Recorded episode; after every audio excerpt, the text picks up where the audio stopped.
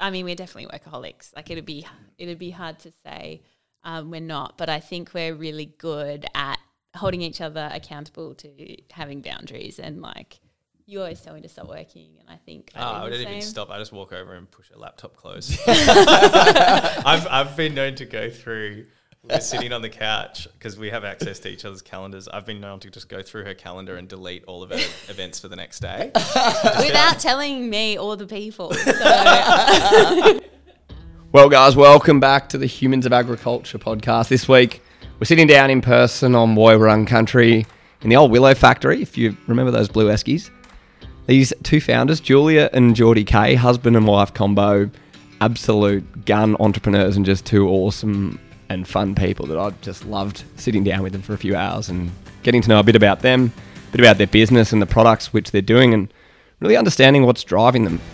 Their story started, the two of them met at a pub in Fitzroy in Melbourne. They threw around plenty of business ideas together. They reckon over a bottle of wine you can pretty quickly work out if an idea is going to stick or not. But this one has, and it's going gangbusters. Their business is called Great Wrap. It's basically a plant based cling wrap.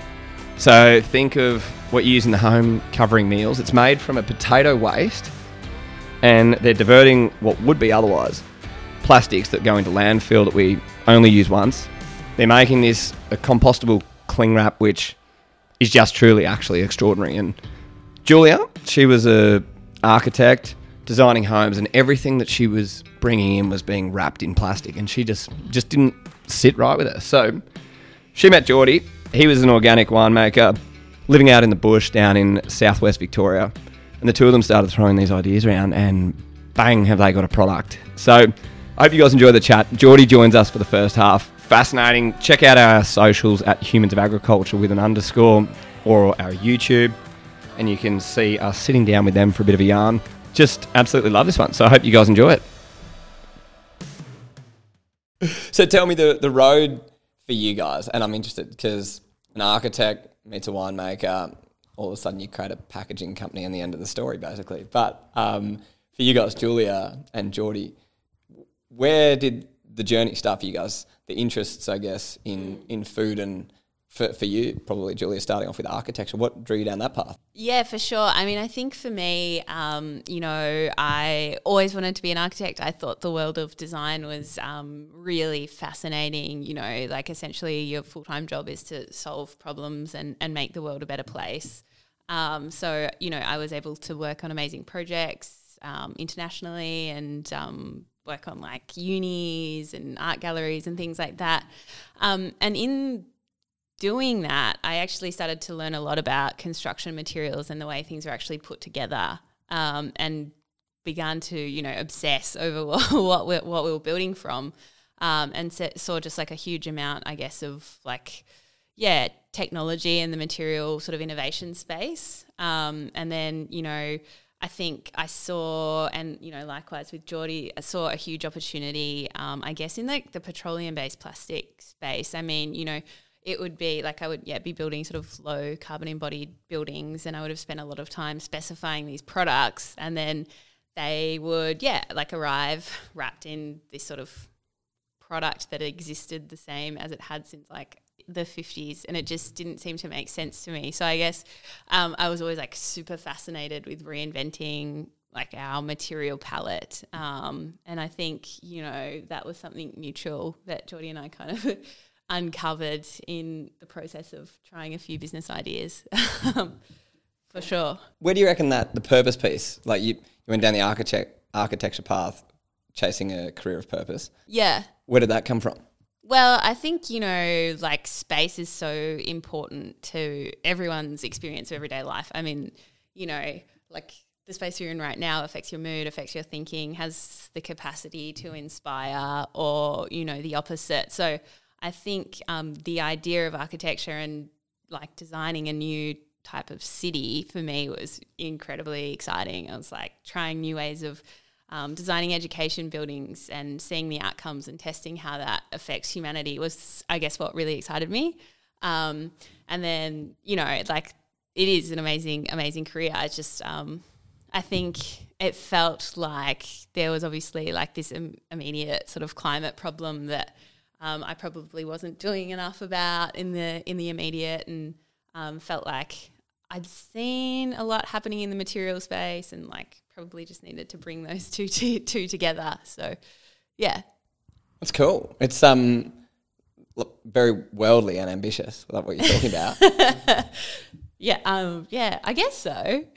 and I well, I, and I reckon like so many people think that way, but then the people that are willing to take action and kind of lead that way, like that's it's a big and daunting leap to be like, actually, I'm just Ollie, and this is what I want to do. Though, like it's Mm, yeah, well, I think that's great. Um, the great part about meeting um, Jordy and like I think Power of Two really does work. So tell me, Jordy, where, where you studied? You studied agriculture science and Yeah, and majored in oenology, but I, I like I never finished it, so I always feel bad when I say I did it because I'm like, well, I started it, uh, and then I got halfway through it and was like, I, I would be way happier running my own business. I loved doing it, um, but I was just working um, for a really cool winemaker and having a lot of fun um, at the time, and then um, I. Yeah, I, like for me, I was always using sort of regenerative farming techniques, farming biodynamically, organically.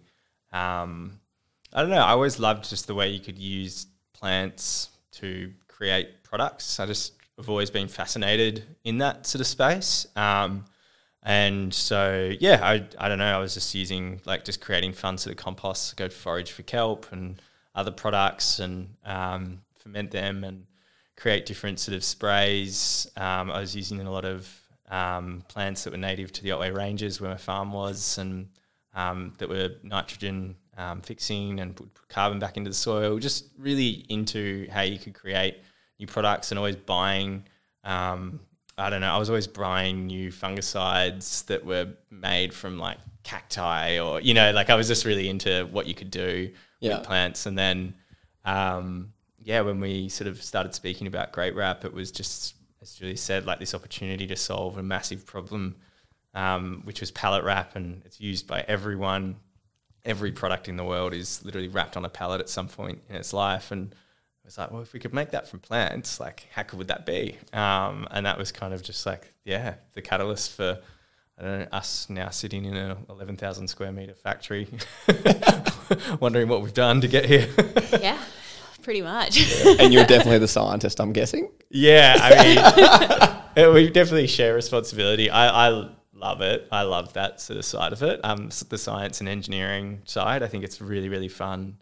Um, to see how like temperatures and speeds and screw designs, how they can interact with certain biopolymers, and um, yeah, I love it. It's it's so much fun. Um, so we were lucky enough to engage Monash pretty early on from when we started, um, and have got to spend a lot of time in the lab with them and and like work with the team there, and have learnt a hell of a lot. Um, and I don't know, probably have, I feel like we've done three different university degrees each in the last two years just by working with them and other contractors and engineers and stuff.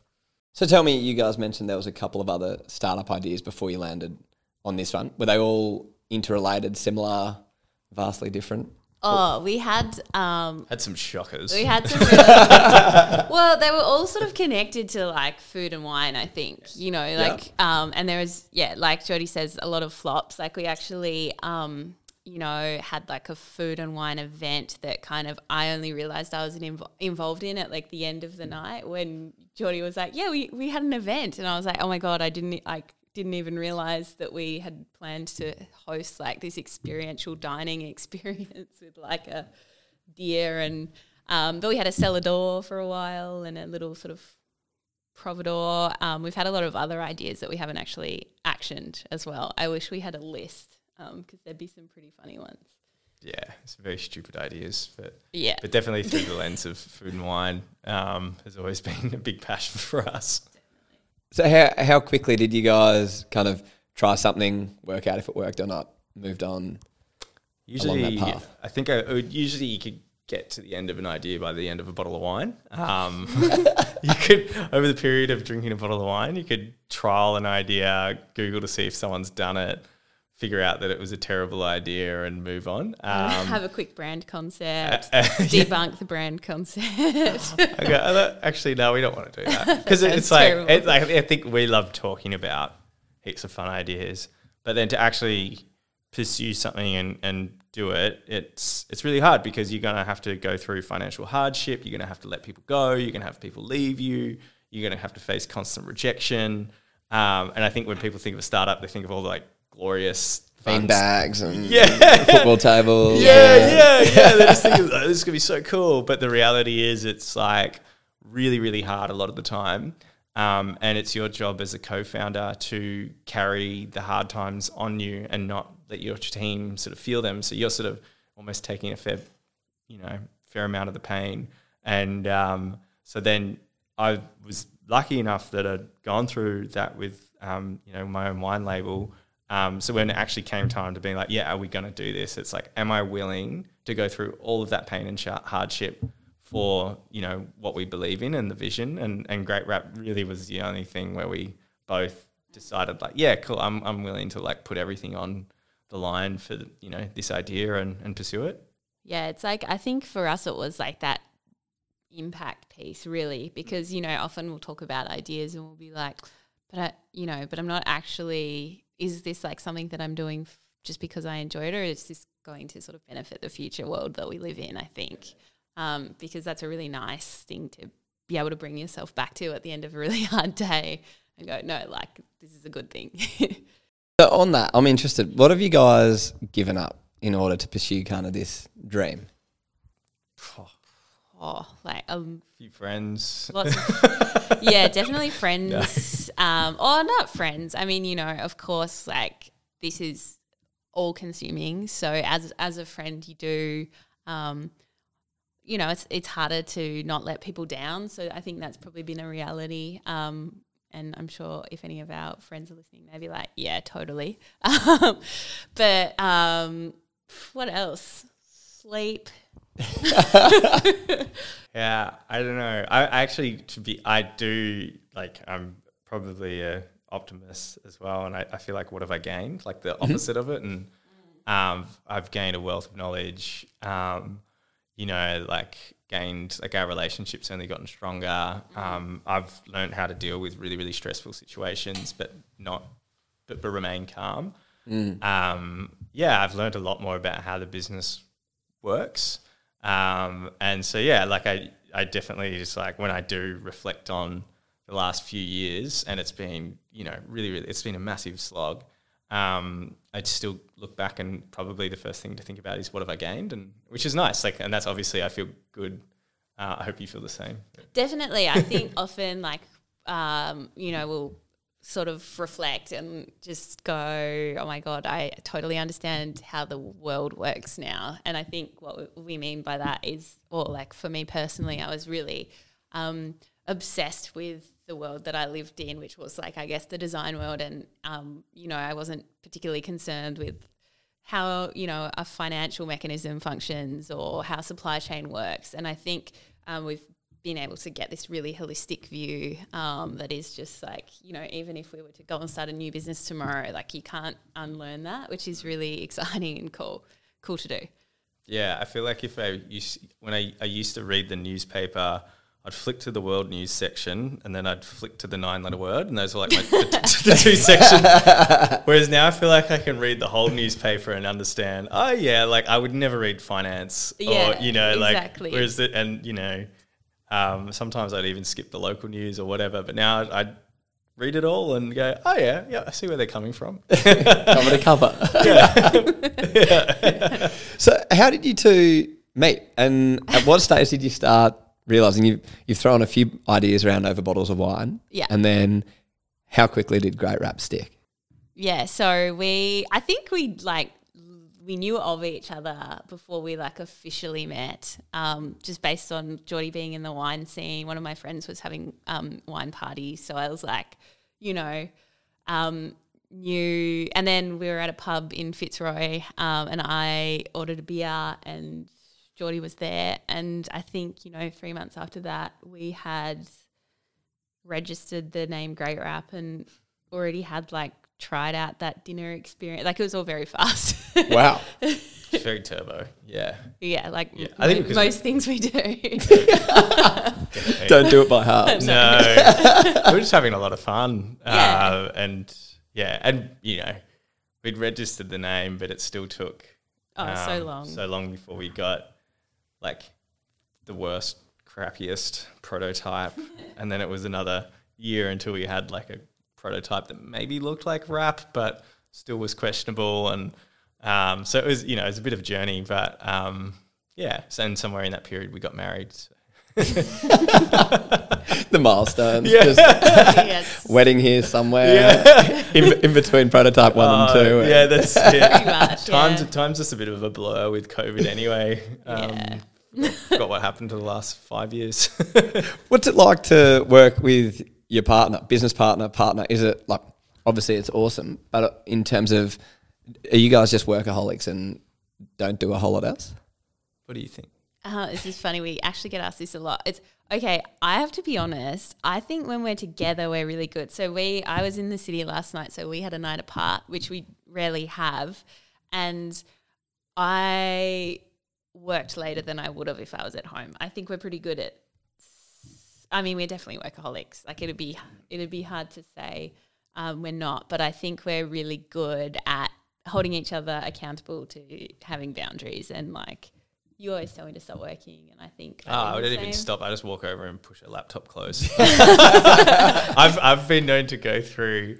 We're sitting on the couch because we have access to each other's calendars. I've been known to just go through her calendar and delete all of her events for the next day. without telling me or the people. So, Uh, I'm a big like, um, uh, you know, I- like I said before, like Investor meeting delay. Yeah, yeah, Yeah. yeah. delete, delete, delete. uh, no, you like you you you are absolutely useless to the business and to your team and to your investors if you're run down and grumpy. You know, like you're useless. Um, you're better off just staying at home for the day and turning off your emails.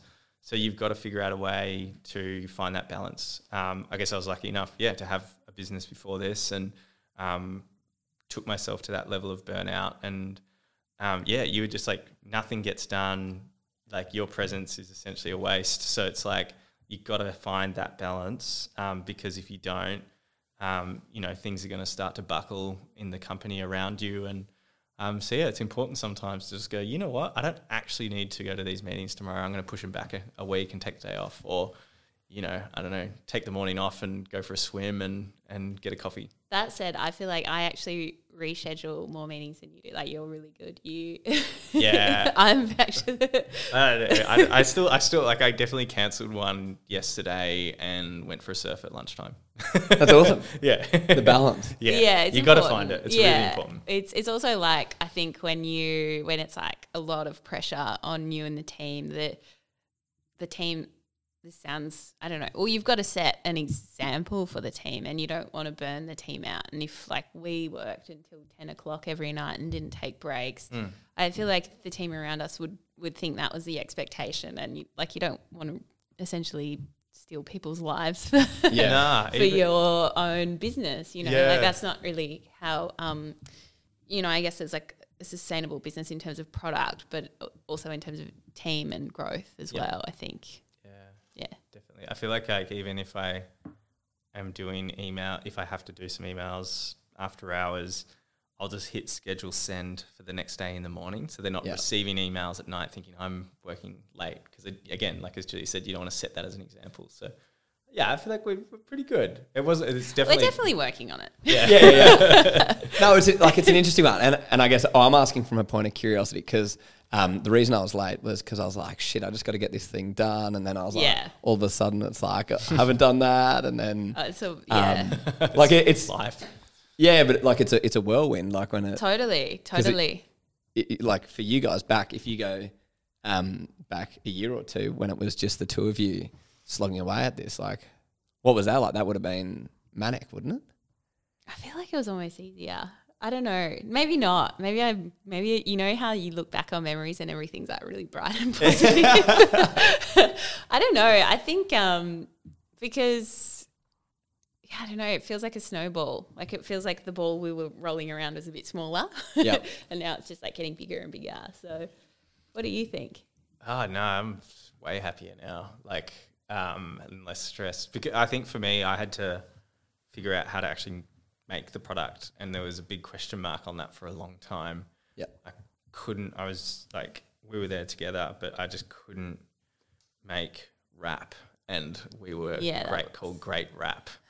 That's why. That's right. That's why we're in. We have different opinions on this because Jodie's making the product, and I'm like, okay, how do we sell the product? So now it's like my stress phase. Yeah, now it's because I like The product's mad. I've figured out how to make Proven it. We're, we're going to this Yeah. next. And should, we, should we go to Bali or?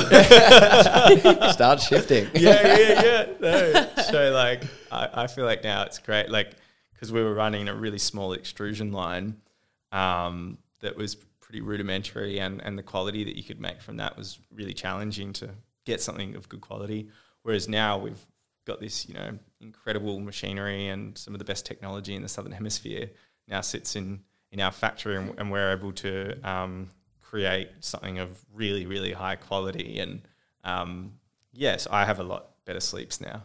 Yeah, That's cool. I've got one more question on people because I want to get to the product before you have to run. yeah, yeah, yeah. In terms of, so I I loved how you guys put kind of your people first, where you're thinking about your team and what's best for them.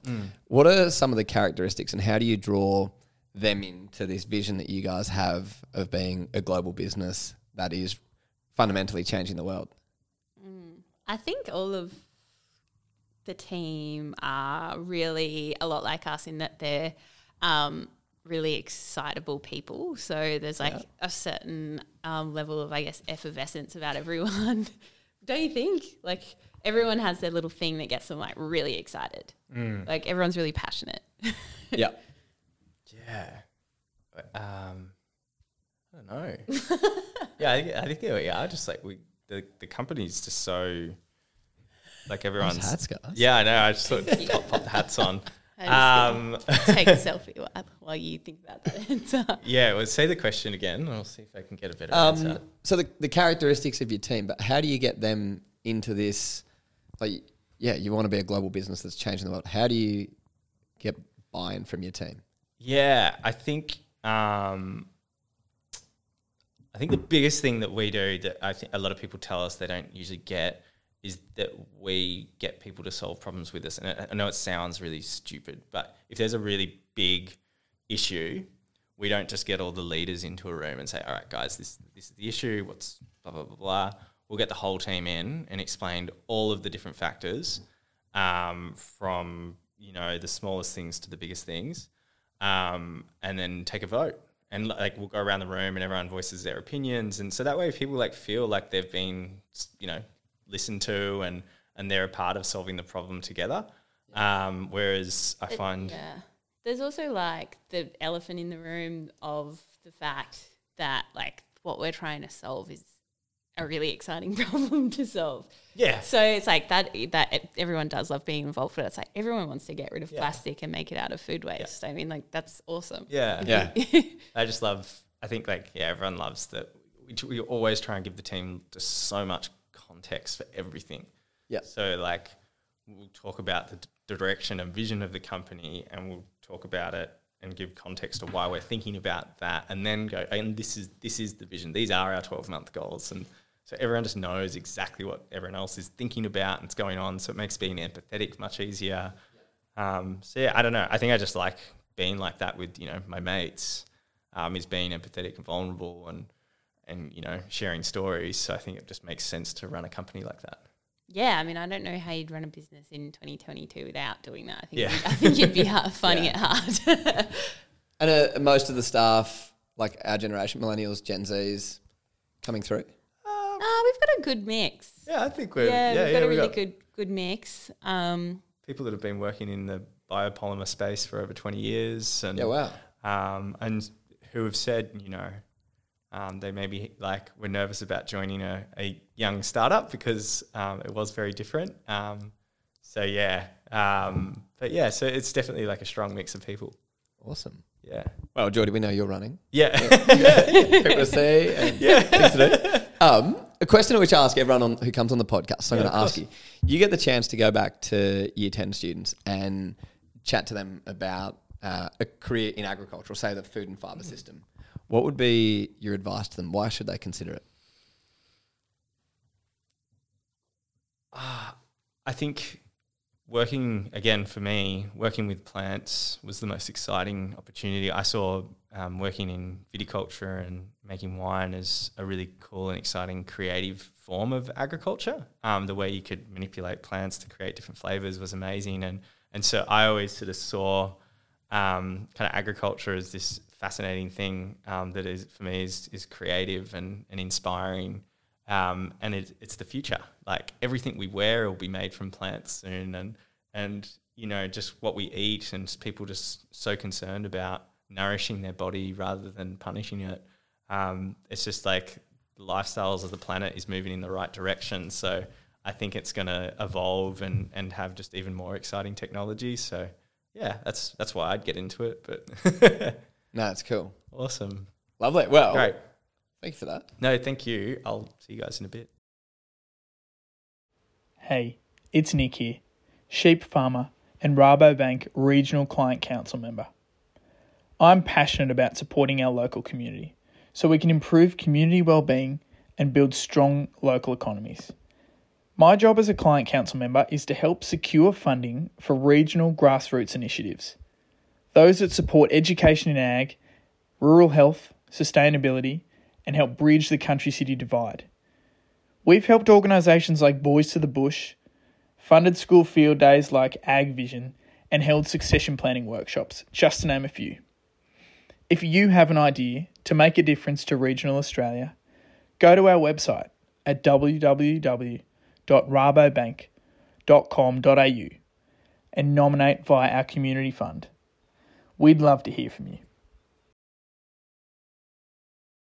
Mm, it's a great question. Um, so I guess you know my journey in agriculture has been very different. Like for for your reference, like um, you know my family like grew up in the wheat belt. It's a farming family. My mum went on to start her own restaurant. Um, like food and food and where food comes from has always been a part of, um, I guess, me and my family. But I think the really exciting thing about I guess food and agriculture is that it literally affects every single human being and animal on the planet. Like we all need to, you know, understand that ecosystem and, and that needs to be functioning really, really well. So like there is absolutely no future in which thinking about agriculture and where our food is coming from doesn't exist. So um, the potential for growth there is just like so amazing. You can have the craziest idea and, and make that work. Um, yeah, I think that'd be my advice. Like, because there's really no limits on what you could do, um, which is exciting for a year 10, I think. Yeah. Well, and I think it's like a fascinating space, isn't it? Because it's like people have always looked at agriculture as being farm gate. They don't think of it as being plant based plastic products that, yeah. or clo- like clothing to a lesser degree, but like the way things are moving, it's like, Yeah, definitely. I mean, like, you know, um, even now I'm like, is what we're doing connected to agriculture? And of course it is. Like, we're collecting the food waste from um, potato producers, turning that into a product. Like, it's very, um, you know, and there's so, so many other products that are connected to just future tech, the, the future material palette. So, yeah, it's really interesting space. it's, yeah, it's fascinating. And that's the piece that like I'm trying to do. I'm trying to humanize things, so bring it back to the person at both a consumer and kind of across the supply chain level so people can understand. Yeah. But then redefining agriculture to look at, well, anyone who's kind of positively influencing our world through food or fiber is a human of agriculture. That's cool. I love that. Yeah, it's funny because um, I, like we've had like a similar sort of journey with Great Wrap because we were like, how do we, um, you know, connect? Like, not everyone knows what pallet wrap is. Like, Yeah. unless you've worked in a warehouse, you're like, that product that means nothing to me. And it was like, no, how do we make like everyday mums and dads understand what we're talking about here? And we were like, okay, every house has a kitchen, everyone eats meals, everyone, you know, like it's something that you can really bring down to that home level and then you can see how that can scale out and affect industry. So that's a cool, that's a great journey to be talking about. Well, like it's funny because I, like I was sitting as I was driving here, I was thinking about, and I was like, I don't have a tangible product that I've got. Like I focus on kind of the stories yeah. piece, and it's like, see, I when you see someone like what you guys do and you articulate Yeah. it, which we'll get to in a second, but like when it's articulated, you're like, oh yeah, that's so straightforward and easy to understand, and that's the bit in my head where I just keep like the wheels keep turning. Yeah, but your product is like it's like the knowledge, I guess. Like I mean, that's a product. It's just, it might not be able to be held, but Yeah, still product, still a product. it is. Um, all right, back to yours. so, can you tell us like what is what is Great Wrap? Yeah, so great wrap, great question, very important. Um, great wrap is it's a home compostable stretch wrap made from potato waste. Um, so we make cling wrap for home, we make catering wrap for restaurants, and we make pallet wrap to wrap, you know, boxes in a warehouse so they don't fall off the back of a truck. Um, we, yeah, we, I guess, have worked on a series of formulas. Um, we've currently been working, yeah, we're working with Monash on developing a PHA, which is a polyhydroxynate alkylate. I think I got that right, um, which is a type of biopolymer which is not only home compostable but marine degradable as well. So, um, yeah, currently we're manufacturing a product that's home compostable, but our, our future product will be, you know, so if you drop it into the ocean, it'll break down as well, which is obviously not what we'd suggest doing. But um, yeah, it's a really exciting, exciting polymer and, you know, going to end our reliance on petroleum, which is really cool. It's fascinating because I was listening to a podcast that you'd been on previously, and like the penny dropped where it was biodegradables, and it biodegradable means it just breaks down into more microplastics. Is that right? Yeah, so I guess if you think about it, it's like, you know, um, it's just less of a solid piece. So there's an additive that essentially just particles break up into smaller pieces and dissipate. So they're not actually um, returning into our soils and, you know, returning carbon back into soils to, you know, help with that process. So, yeah, I mean, biodegradable is a, is a challenging word because, you know, um, we see it on a lot of products Well, I thought it was a good like. yeah, well, look, and like, you know, I guess if you thought about plastics as a spectrum, it's definitely better than not. But um, yeah, we, we don't really see that as like a. We've tried to, to steer away from that term just because I think, you know, for us, the future of a plastic is not to break down into just smaller bits of plastic, it's to be returned to soils and return carbon to soils so um, we can keep them really healthy and, you know, have a I guess, healthy planet. I guess. Yeah. No, it's fascinating. Like, yeah. because you guys literally, I'll say it breaks down to nothing. It- Not quite. Breaks down to carbon and water. Carbon and water. And so, yeah, it's like biomass essentially. So that just, yeah, just straight back into the soil. So, yeah, that, that, it's, yeah, How hard was it to develop these products? very. um, and it's a shame Jordy's walked out because he's, you know, um, worn the burden of this journey. Um, I mean, we've both been doing it together, but um, I guess like to give you an idea, I think we would have had, you know, like hundreds of iterations of our formula. I mean, you know, when the journey started, we thought, oh, let's make this out of plants. Um, you know, we really quickly learnt about um, intensive agriculture and the effects of like farming corn and things like that that were really horrible. Um, and so that's when we started to look into, um, I guess, a waste product. So it wasn't just being farmed um, for use to make into another product. And um, that journey, as like a chapter of the greater journey, I think would have taken like the last 18 months. Yeah. Um, but yeah, like honestly, you know, the minute you start having conversations, there's um, in in this particular space, everyone's really excited, and it really does feel like a bit of a um, boom. Yeah.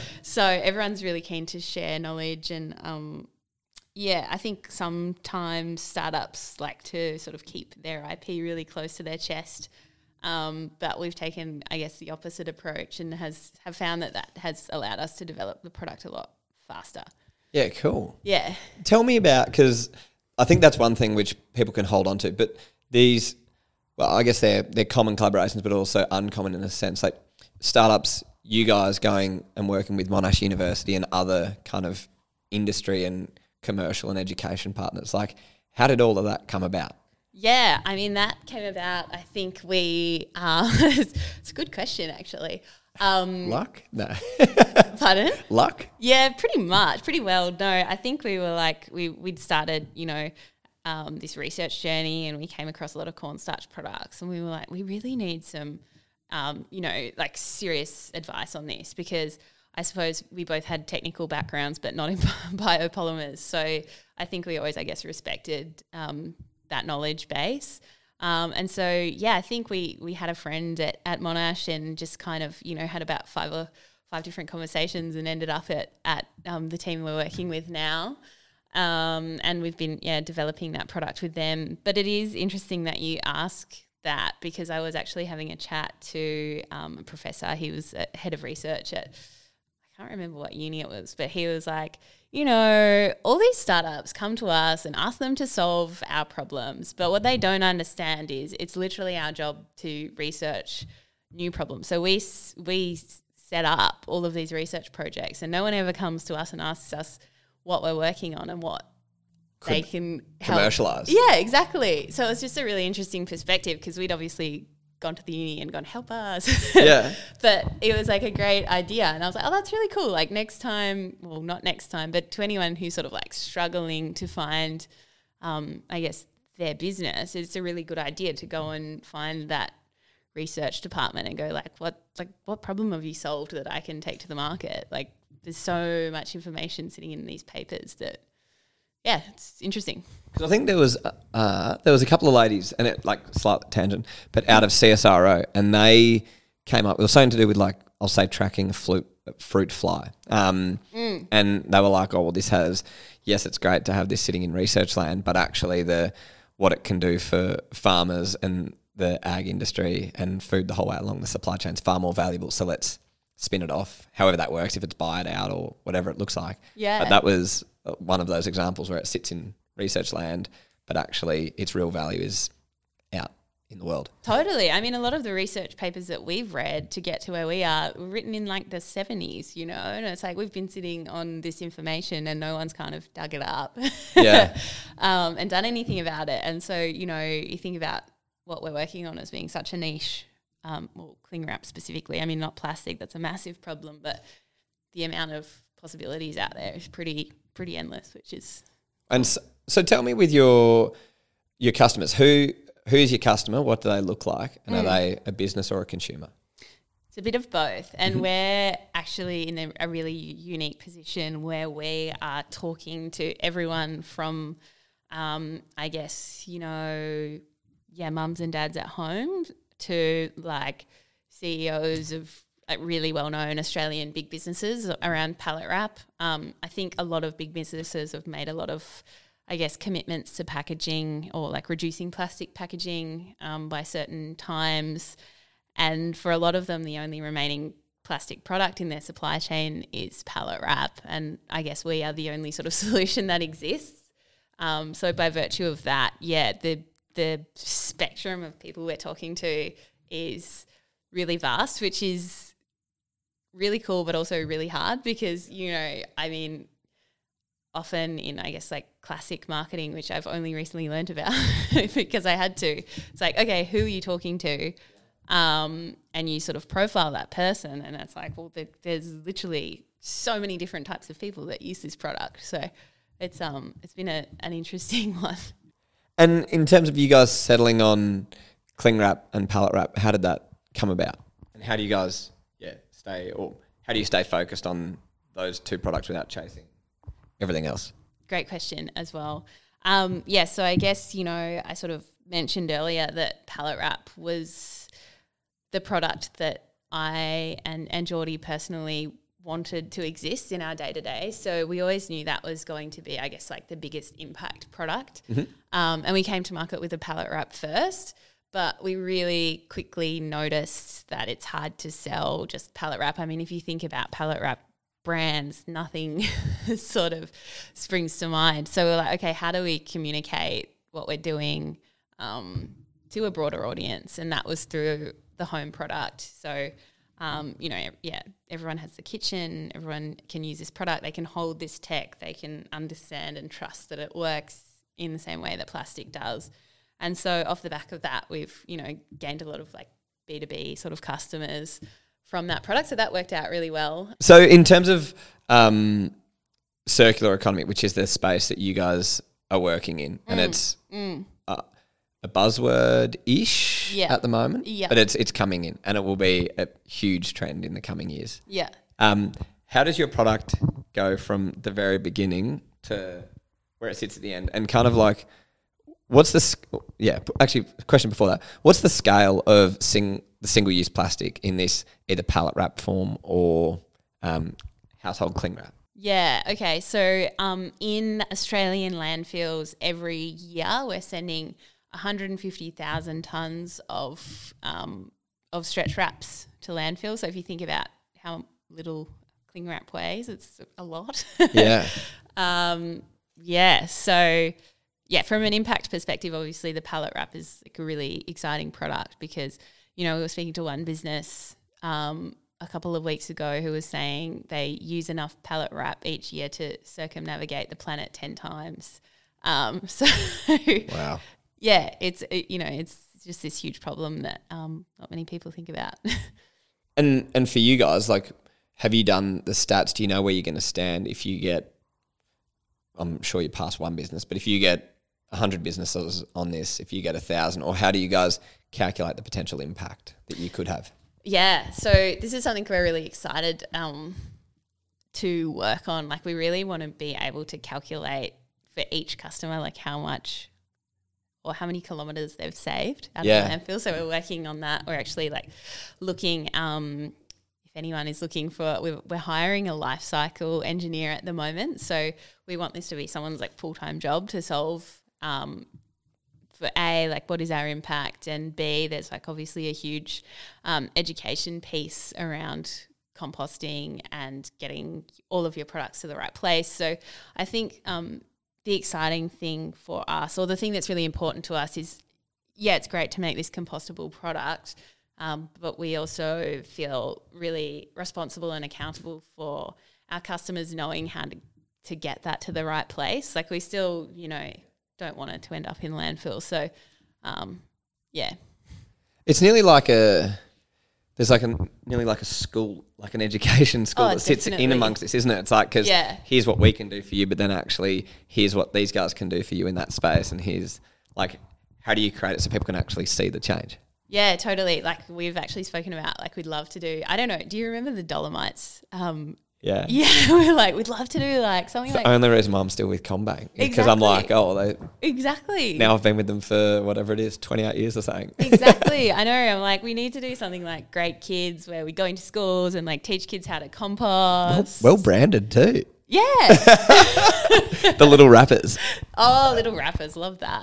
That's great. Yeah. So I think um, there's definitely something there, and because if you think about it, I mean, with Dollarmites, like I think uh, that was when I learned how to save and like first started thinking about financial literacy and um, you know, education is really important for the future of, I guess, the circular economy because there's no point creating all of these products and um, behavior staying um, in this sort of like fast consumer sort of pattern that we're in. So yeah, it's definitely something we want to do once we've um, got this factory up and running.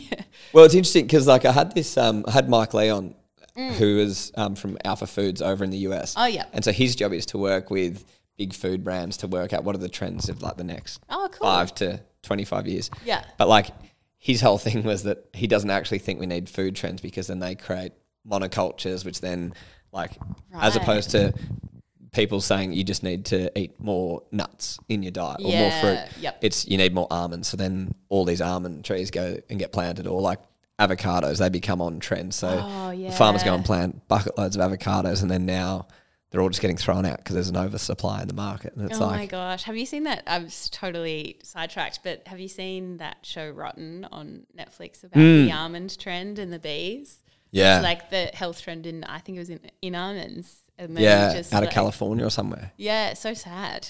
Crazy. Tell me a, a question. Just going back to your so this life cycle engineer. Mm. What are the qualifications and who's the person that should be applying for that? Yeah, so I mean, we're I guess not anti qualifications. Qualifications are important, but I think it's probably like excitement and passion about um, composting and, and sharing that knowledge with people that's most critical. So, um, obviously, um, a chemistry background would be amazing. Um, and also someone, I guess, that's like a people person and is really keen to sort of share their knowledge. And um, I think is able to translate a really complicated concept into a really digestible way. That's probably the most critical um, critical skill for the role.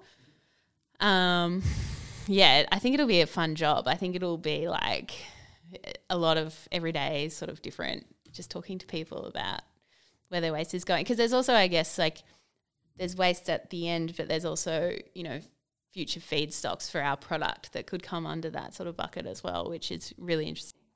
Because at the moment it's made from out of potato waste, which kind of blows my mind. yeah, yeah. So currently we're importing, or like portion of our potato waste is coming from Idaho. Um, so that is based on the fact. So I guess like um, you know we we manufacture at the moment, but we're sort of heading or our goal is to be totally vertically integrated. So that means we'll be processing, I guess, local potato waste mm-hmm. um, on site here. Um, the only reason we're not doing that now is because obviously there are um, capital sort of like financial limits. You can sort of it, it's quite expensive to set up a biorefinery, obviously. So um, that's the next sort of exciting step for us to become fully fully circular. And you guys will own that biorefinery, or does that look like a cooperative type thing which farmers buy into and own, or how does that work for you guys? Yeah, it's interesting. I'd actually never. That's a great question. Um, yeah, it, it, would be at um, Tullamarine where we are we are now. So it, it's really similar to like I guess like a yogurt factory. Um, yeah. So we have had a lot of conversations with potato producers in the Melbourne area um, who currently their waste is going into a paddock or being um, like fed to pigs.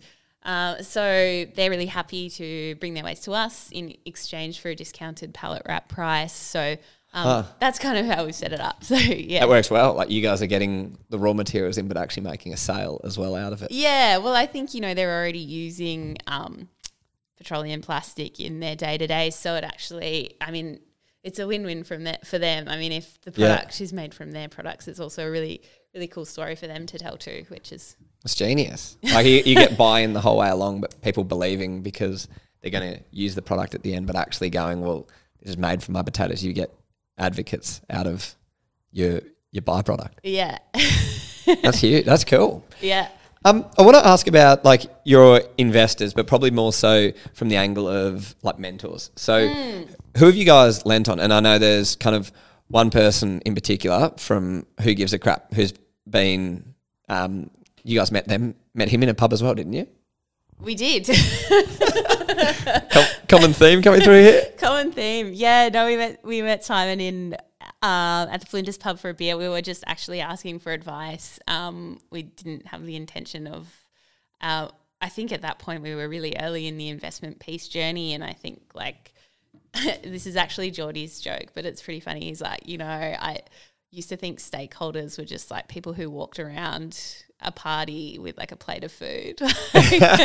so um, we were kind of at that point in the journey. Um, but you know, since then, Simon has been an amazing, amazing mentor. I think particularly um, in terms of developing that strong team culture, which we spoke about. I think you know he's done a lot of work with the team there, and we really sort of admire that. And um, yeah, we can't do anything without a really strong, happy team. So he's been amazing in that regard, and always always able to give really um, well educated responses, which is awesome. It's it's really good. I mean, my mentors previously were only sort of in the I guess design world, so yep. it's really nice to meet people who are generous with their knowledge when you're doing something completely new.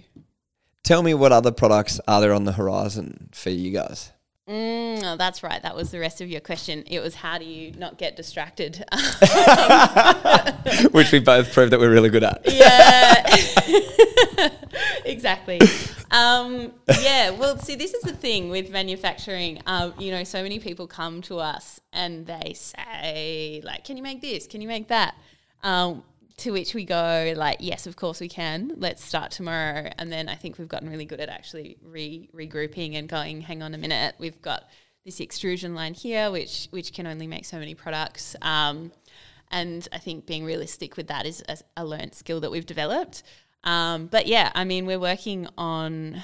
It's actually exciting. I can show you later. We've got a, a reusable dispenser um, for our home product, which we're about to launch because basically we've had a lot of issues with with dispensing and cutting the wrap. So we've done a lot of work on that front. Um, so that'll be like the 2.0 great wrap for home, which is really exciting.